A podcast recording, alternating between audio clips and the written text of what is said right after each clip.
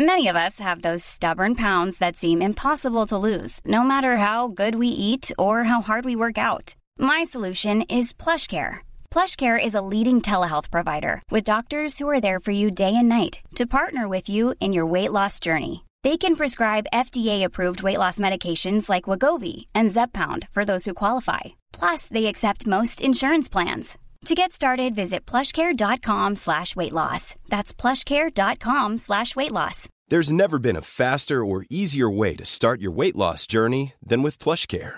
PlushCare accepts most insurance plans and gives you online access to board-certified physicians who can prescribe FDA-approved weight loss medications like Wegovy and Zepbound for those who qualify.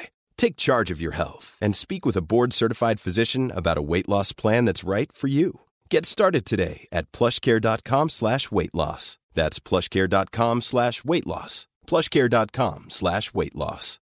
This is Paige, the co-host of Giggly Squad, and I want to tell you about a company that I've been loving, Olive and June. Olive and June gives you everything that you need for a salon quality manicure in one box. And if you break it down, it really comes out to $2 a manicure, which is absolutely insane. It's also so easy to get salon worthy nails at home with Olive and June. The difference between how your nails used to look when you did them yourself and now with the Mani system is a complete game changer. The best thing about Olive and June too is it's a quick dry. Dries in about one minute, lasts for five days, and full coverage in up to one to two coats. Visit oliveandjune.com slash perfectmani20 for 20% off your first system. That's oliveandjune.com slash perfectmani20 for 20% off your first system. Did you know that 500 million people around the world have osteoarthritis? In those over 55 years of age, a staggering one in three people have osteoarthritis. While many people may well suffer in silence or become isolated from the disease, it's important for you to recognize that you're not alone in your experience of living with this disease. Hip and knee osteoarthritis are ranked as leading contributors to global disability in the most recent Global Burden of Disease report, with prevalence around the world of knee and hip osteoarthritis approaching 5%. Now, you think that's bad. Those rates are expected to increase further with the aging population and increasing rates of obesity, putting further strain on healthcare systems worldwide.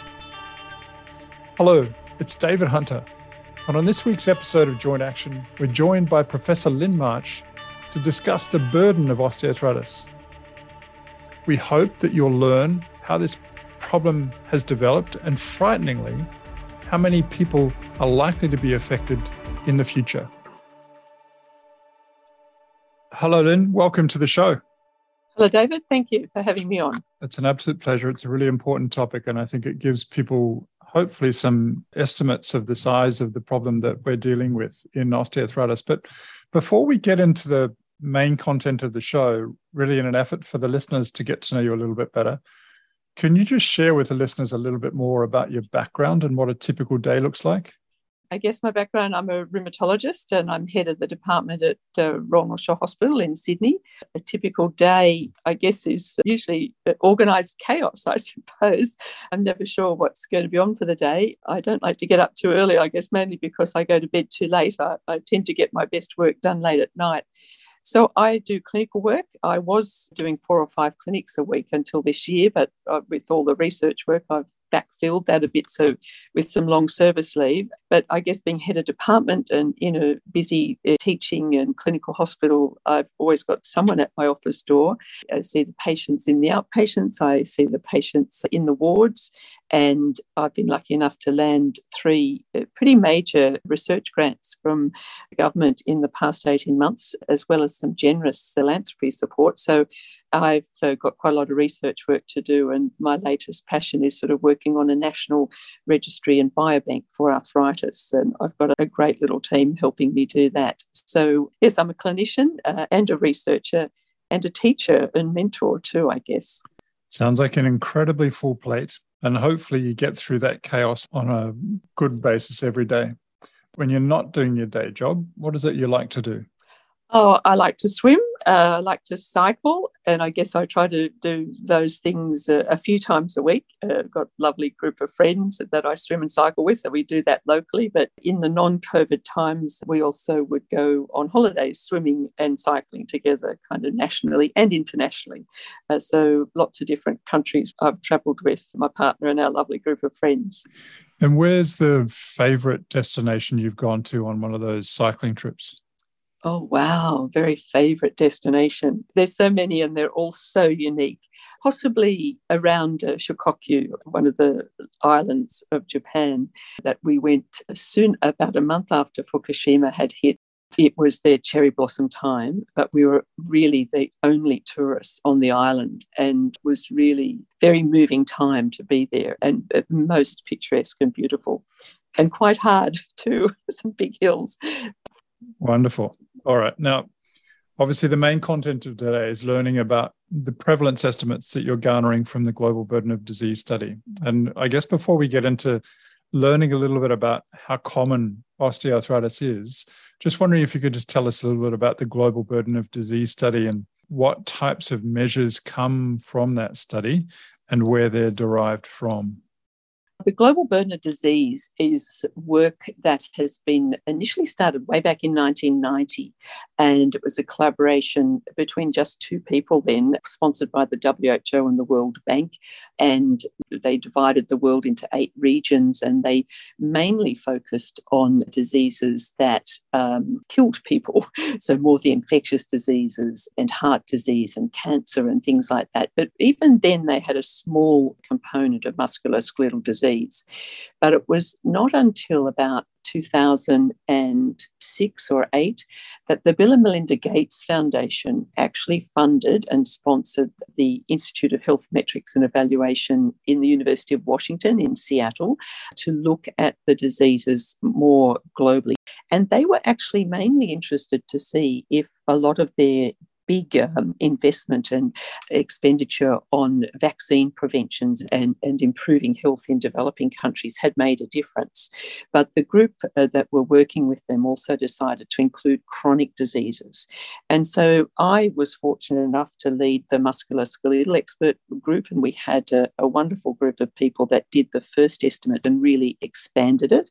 And back then, so that was the GBD, it was called Global Burden Disease 2010 study study, and musculoskeletal diseases came out as incredibly high, and chronic diseases overall came out much higher than the infectious diseases that they had been previously worried about. And from then on, it's kind of been building. But what it attempts to do is put all diseases on a level playing field. So they try to use the same methodology for finding out how much of the disease is there and then how much of an impact it's having on on individuals who are living with the disease and how long they live with it and whether they die earlier from it. And all of these metrics are put together to create their statistics that are meant to sort of see diseases equally measured in the same way.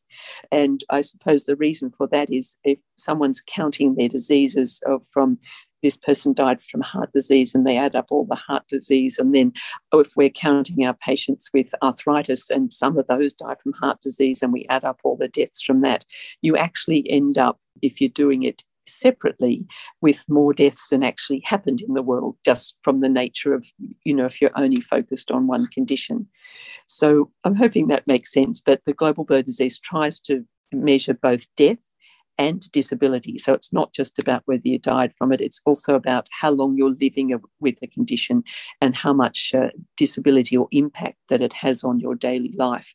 And then that reduces your full life by that amount of disability. Yeah, no, that's that's really helpful pretext because I think the next couple of questions are probably going to be very reliant on that. So, based upon the studies that you've done with the global burden of disease, how common is osteoarthritis? Well, osteoarthritis is incredibly common. Uh, so, uh, in the estimates from the burden of disease that they've come up with, at least 5% of the total population, total global population, has osteoarthritis. And so, that's many millions and millions of people with osteoarthritis globally. And it really affects every nation of the world. There's some small variations, a little bit more in the developed countries And perhaps that's driven by older age groups, but also higher levels of body mass index, which is one of the major risk factors. Uh, but it's in every country and every region of the world. And the estimates within the global burden of disease are very strict estimates for osteoarthritis. So for someone to be called that, it requires an estimate that they have both pain in their joints, but also changes on their x ray. And uh, we know that those two things don't always go together. People can have quite a lot of pain and not necessary x ray changes, or they can have a lot of changes on their x ray and not necessarily have pain. So, in the end, it's probably an underestimate, even though it's many millions of people. And you mentioned 5% of the world's population having this. What type of osteoarthritis is most common, whether that be the symptoms that you were just talking about or the x ray change, and in which joint is it most common? In the global burden of disease work, they have focused on osteoarthritis of the knee, which is the most common, then osteoarthritis of the hand, and then osteoarthritis of the hip.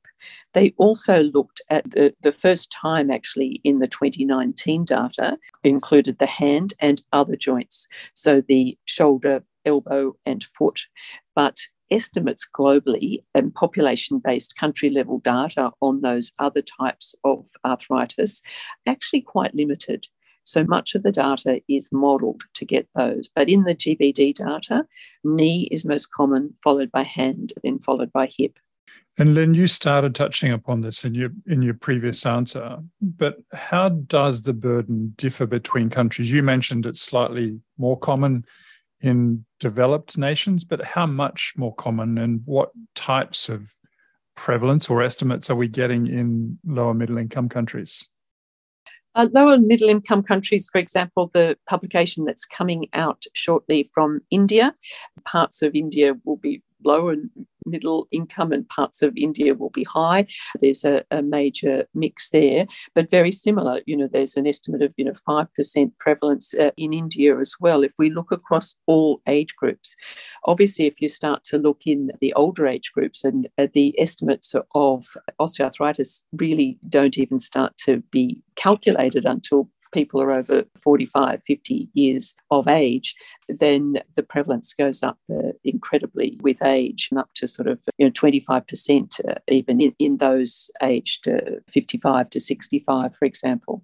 But really, I think we've got to be thinking that it, it's a global disease.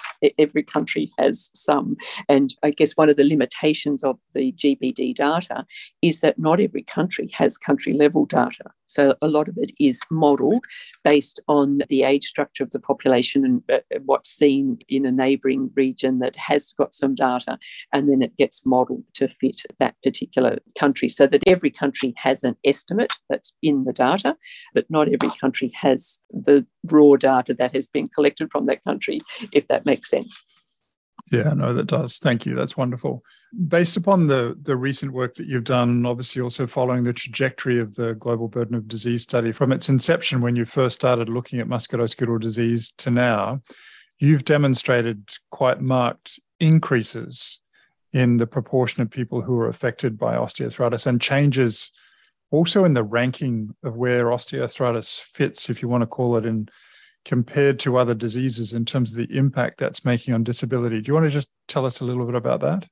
Yes, one of the key things with osteoarthritis is because it is something that does increase with age, the prevalence increases with age.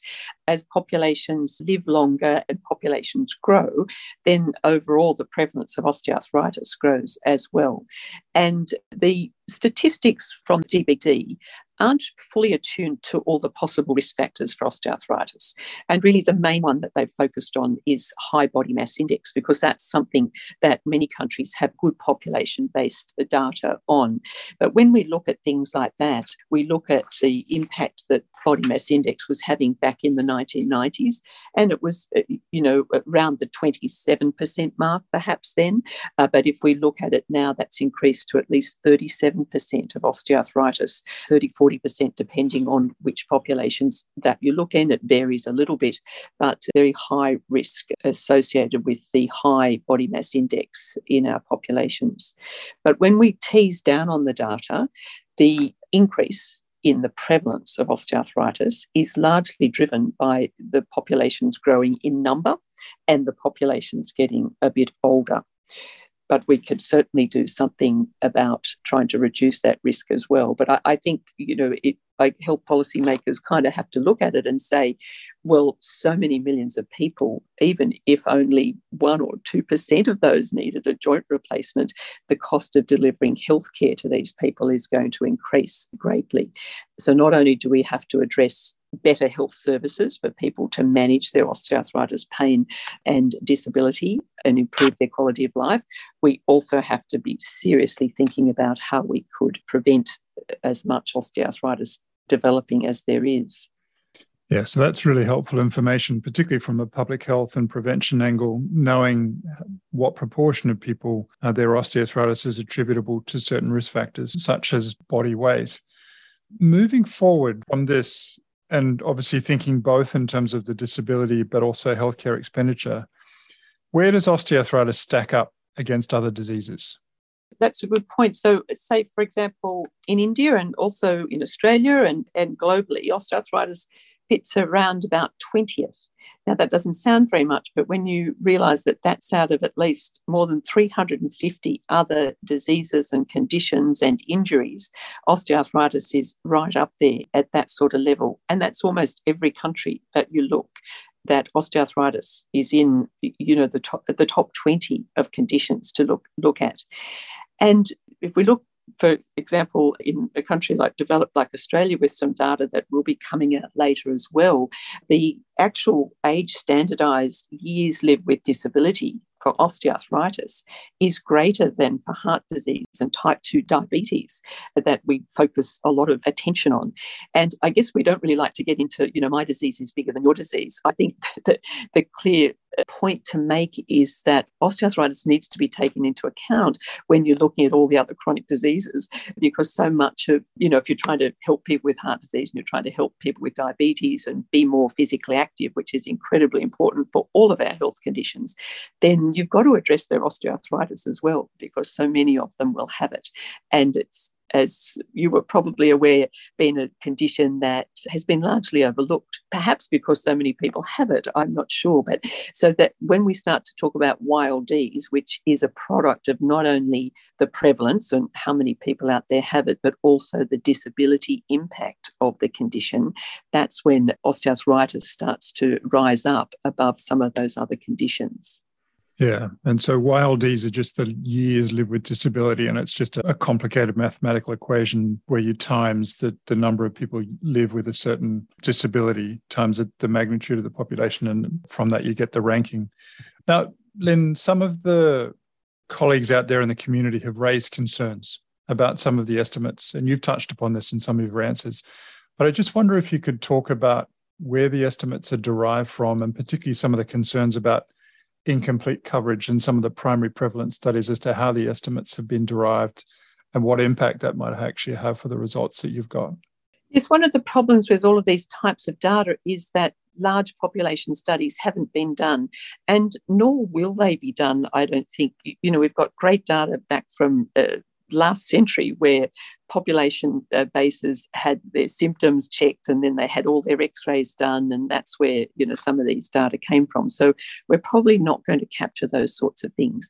We can capture more simply though uh, with uh, knee pain and, and standardized knee pain back pain hip pain questionnaires. And we've shown that on door knocks and things that there are simple tools that we could do this better.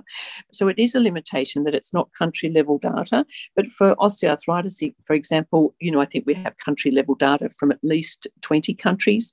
A lot of the data, however, is driven from medical expenditure data from the United States. So, and that's primary care data. So already these are people that are coming for care for their osteoarthritis.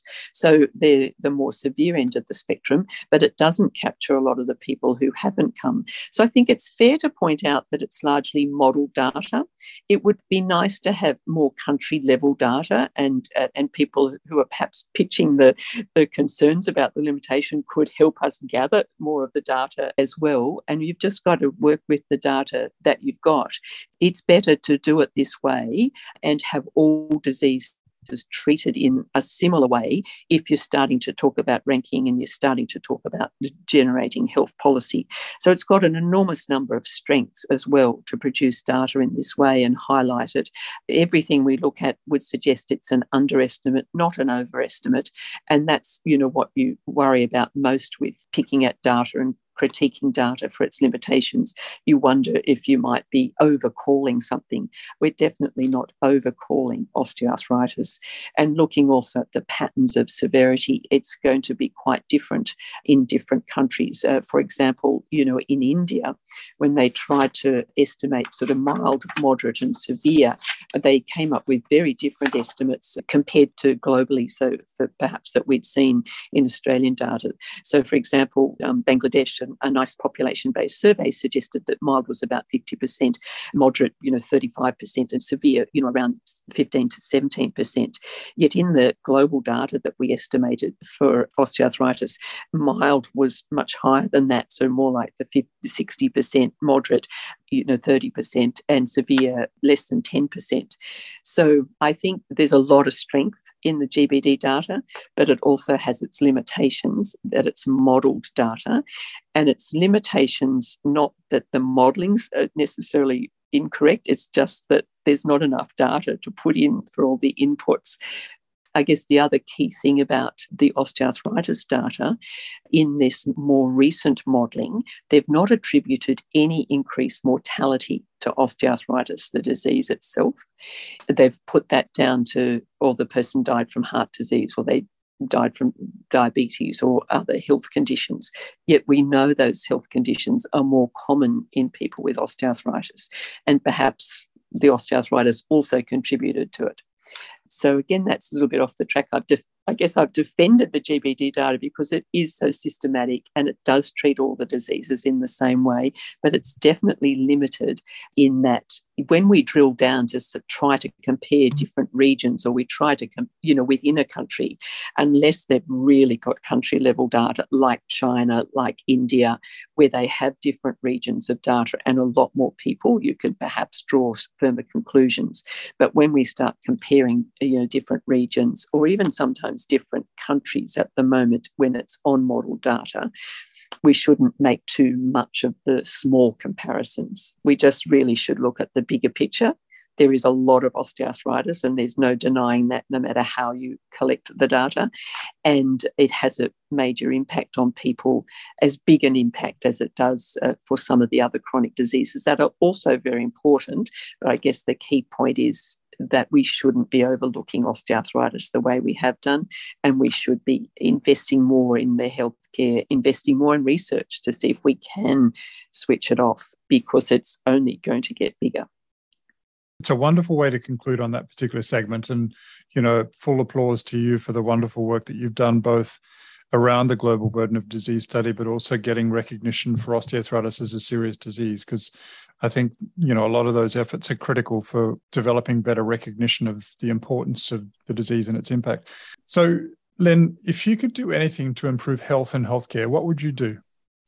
Ah, have more health workers, more health professionals. Perhaps, I guess, in our developed country, pay doctors and allied health longer to have longer consultations to truly address the patient's needs and that sort of shared decision making because osteoarthritis is often at the bottom of the list, even for the patients. Even though they're in pain, they prioritize other things. So, more people and more time to give people the advice they need. Wonderful. Are there any patient friendly resources that you'd like to share with your listeners? We'll obviously for today include the link for the Indian article and some of the other global burden of disease studies, but are there any other patient friendly resources that you want to point people towards? I don't know how patient friendly they are from the burden, but it is a publicly available website. People can look out on the website and explore the data and see different countries and different age groups and see that, in fact, women have a lot more osteoarthritis in particular at all joints than men. So people who are a little bit data savvy can log on to ihme.org and look at the GBD data and explore that and see some maps and see where it is. So that's freely available. In terms of summaries, the WHO has a little bit of, of work on a, a musculoskeletal health uh, checklist, but uh, it would be great if we had more. But that's probably all I, have got a bit at the moment, yeah. We'll provide a link to that website and the WHO is the World Health Organization. Now, Lyn, why do you do what you do? What motivates you to do what you do? Uh, I guess I like making a difference and helping others. I guess that's a bit cliched, but it's true. Uh, and I always said, you know, arthritis and musculoskeletal, I feel we're the underdogs. And the people who have the conditions, they're such wonderful people, and you get to kind of know them, and little things can help them. I guess I'm frustrated that it, it doesn't get the recognition that it deserves. So I, I'm going to keep chipping away until I can get the WHO to fully acknowledge musculoskeletal health. And then when they fully acknowledge it, then our governments and health ministers around the world have to acknowledge it. And I'm going to keep pushing on because I, I think small things can make a difference. Well, I uh, hope you do, and I hope you get to make some of those obstacles be pulled down because the, the more recognition we can get for these diseases and the people who suffer from them, the better. Now, Lyn, if you could have a billboard with anything on it, what would it be and why? I think I would say for the more you share, the more you have. And I think that goes in so many things. It's a, a major philosophy underpinning my A3BC, the Australian Arthritis and Autoimmune Biobank Collaborative that I've established. It's really getting people to work together and sharing things. And then that's when I think we can make a difference for everything in life. So, yeah, the more you share, the more you have. Wonderful. Now, is there any one piece of advice, knowledge, or wisdom that you'd like to give for people who have osteoarthritis, just in closing? I think the main way I would always finish any talk or even any patient consultation uh, is to keep moving. I think it's just so important for all of us. Keep moving. Yeah, very sagely advice. And on on that note, great way to finish. And Lyn, thank you so much for the massive contributions you're making in this space and taking time out of your busy and chaotic day to have a conversation with us. Thanks very much, David, and thanks for these great podcasts. I think it's a great initiative. Hopefully, the content from today was helpful. Importantly, you are not alone in experiencing the impact of osteoarthritis many, many millions of people around the world have this disease. And with the impact of an aging community and increasing numbers of people being above a healthy weight, we are anticipating seeing many more. It is important to understand this so that we know how many people will likely seek healthcare for the disease. And really importantly, how important prevention and better treatment options are to reducing the impact of this increasingly prevalent problem. Thank you very much for tuning in today and for your continued support of the Joint Action podcast. Between now and the next time we have a chance to connect, please do take care of yourself.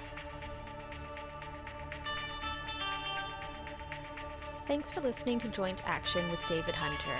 If you like our show and want to know more, visit www.jointaction.info.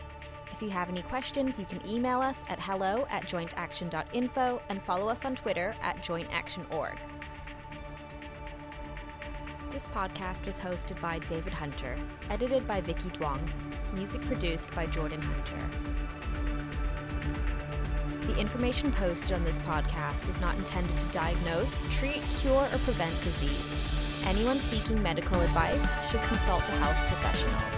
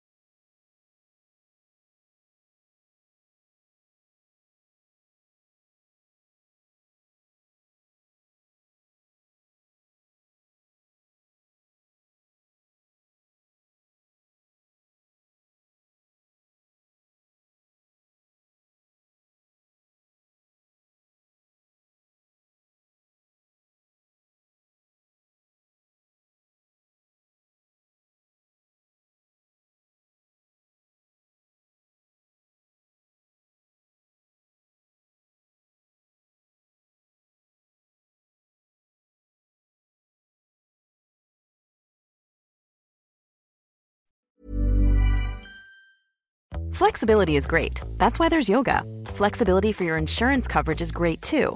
That's why there's United Healthcare Insurance Plans. Underwritten by Golden Rule Insurance Company, United Healthcare Insurance Plans offer flexible, budget friendly coverage for medical, vision, dental, and more. One of these plans may be right for you if you're, say, between jobs, coming off your parents' plan, turning a side hustle into a full hustle, or even missed open enrollment. Want more flexibility? Find out more about United Healthcare Insurance Plans at uhone.com. Mom deserves the best, and there's no better place to shop for Mother's Day than Whole Foods Market. They're your destination for unbeatable savings, from premium gifts to show-stopping flowers and irresistible desserts. Start by saving 33% with Prime on all body care and candles. Then get a 15-stem bunch of tulips for just $9.99 each with Prime. Round out Mom's menu with festive rosé, irresistible berry chantilly cake, and more special treats. Come celebrate Mother's Day at Whole Foods Market. Hey, it's Paige DeSorbo from Giggly Squad. High quality fashion without the price tag. Say hello to Quince. I'm snagging high-end essentials like cozy cashmere sweaters, sleek leather jackets, fine jewelry, and so much more. With Quince being 50 to 80% less than similar brands. And they partner with factories that prioritize safe, ethical, and responsible manufacturing. I love that. Luxury quality within reach. Go to quince.com slash style to get free shipping and 365 day returns on your next order. Quince.com slash style.